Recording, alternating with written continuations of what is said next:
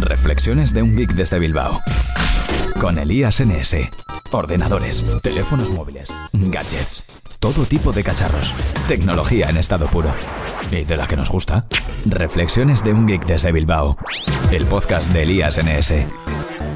Buenas a todos y bienvenidos a Reflexiones de un Geek desde Bilbao. Soy Elías Gómez, también conocido como Elías NS en Twitter y otras redes sociales. Y hoy vengo a hablaros de Google Play Families. Ayer mmm, leía una noticia acerca de que los grupos de las familias de Google se habían renovado. Al parecer, algunos servicios ya tenían... Eh, yo ya conocía que otros servicios de Google tenían esta función, pero ahora lo han hecho como todo un poquito más universal y está disponible esta funcionalidad en, muchos, en varios de los servicios de Google, que nos permite pues compartir con nuestra familia información, compras que hagamos en Google Play, etcétera. Entonces, ¿en qué consiste esto? Pues se trata de que vamos a families.google.com y creamos nuestra propia familia y podemos añadir hasta un total de 6 miembros. De esta forma tenemos varios servicios en los que compartir, eh, como digo, compras o información. Por un lado tendríamos Google Play, Google Play donde podemos eh, compartir el contenido que compramos, como juegos, aplicaciones, películas, series de televisión y libros. Nos, eh, nos eh, pedirá que añadamos un método de pago para esa familia. Eh, a mí me ha, dejado hacerlo con, el método de pago personal que yo ya tenía, pues me lo ha añadido también como método de pago de familia, vamos, me ha ofrecido y yo le he dicho que sí, que ese método de pago lo utilice para las compras que yo añada al grupo de la familia. También podemos compartir eh, la cuenta de Google Play Music, eso sí, pagando 5 euros adicionales, lo, creo que no lo que creo que no está nada mal porque mm, el precio de una cuenta estándar es de 10 euros, yo la estoy pagando. Y si Nelly quisiera mm, pagaría los 5 adicionales para que ella tenga cuenta. Y ya no digamos si es para 6 personas, yo creo que para 6 personas es un precio totalmente razonable. También tendríamos, podríamos compartir la cuenta de YouTube TV, que ya sabéis que es un servicio que está en Estados Unidos y que es streaming de televisión. Bueno, ¿es en Estados Unidos o al menos empezó en Estados Unidos? Voy a comprobar ahora mismo si está disponible para España. No obstante, eh, las cadenas son estadounidenses, son ABC, CBS, Fox, eh, ¿cuál más hay por aquí? NBC y dice Popular Cable Networks, en redes de cable eh, populares. También este servicio te permite grabar en la nube, que se llama hoy en día, que al final es guardar esos contenidos en los servidores de YouTube o de Google. Y aquí está, sí señor, disponible en ciudades de Estados Unidos selectas. Es decir, solamente en Estados Unidos y en algunas ciudades. Bueno. Eh, y la siguiente cosa que podemos hacer es compartir de forma sencilla en tres servicios.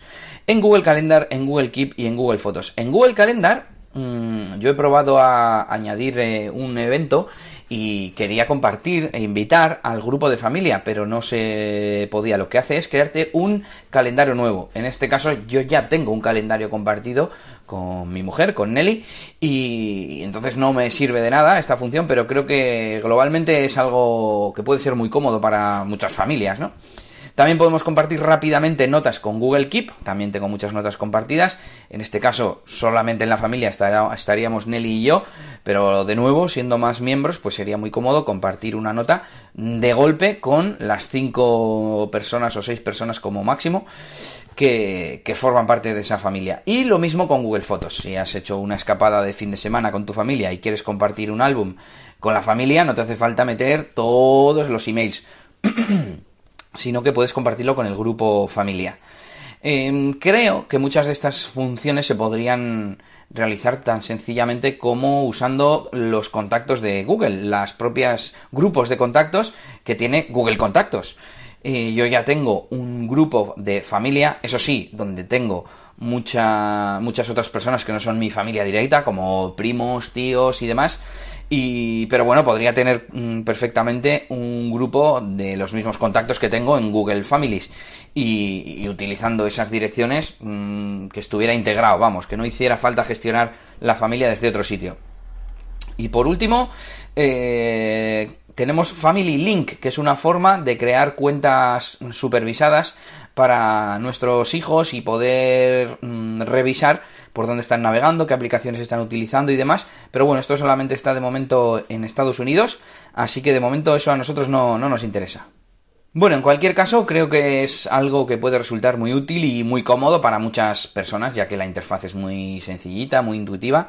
También te permite, solo lo he encontrado creo en Google Play Store, te permite eh, editar los permisos de las personas que has añadido y añadir nuevos, ¿cómo lo llama? Progenitores, ¿no? Que vendrían a ser los, los administradores. Bueno, eh, al final en una familia tú puedes tener a tu abuelo y si el abuelo está metido en la tecnología puede ser administrador y no es un progenitor de la familia. Pero bueno, quizás tendrían que cambiar la terminología, pero bueno, se puede hacer y solo lo he encontrado desde Google Play. Estoy en la consola web de mm, la familia en Google Play y a, Nelly solo la puedo eliminar, no le puedo decir qué tipo de miembro es, si es niño o si es padre. Solo lo he encontrado de nuevo en Google Play Store. Así que nada, interesante esto de los grupos familiares, de las familias en Google. Eh, os dejaré enlaces en las notas del episodio y ya me contaréis si vosotros lo habéis habilitado, si lo veis útil y qué os parece. Nos escuchamos en la siguiente y agur agur. Esto ha sido todo por este capítulo. Pronto, Elías tendrá más cosas de las que hablaros en Reflexiones de un Geek desde Bilbao. Hasta la próxima. Y recuerda que puedes buscar a Elías Gómez en Google Plus o en Twitter, arroba ElíasNS.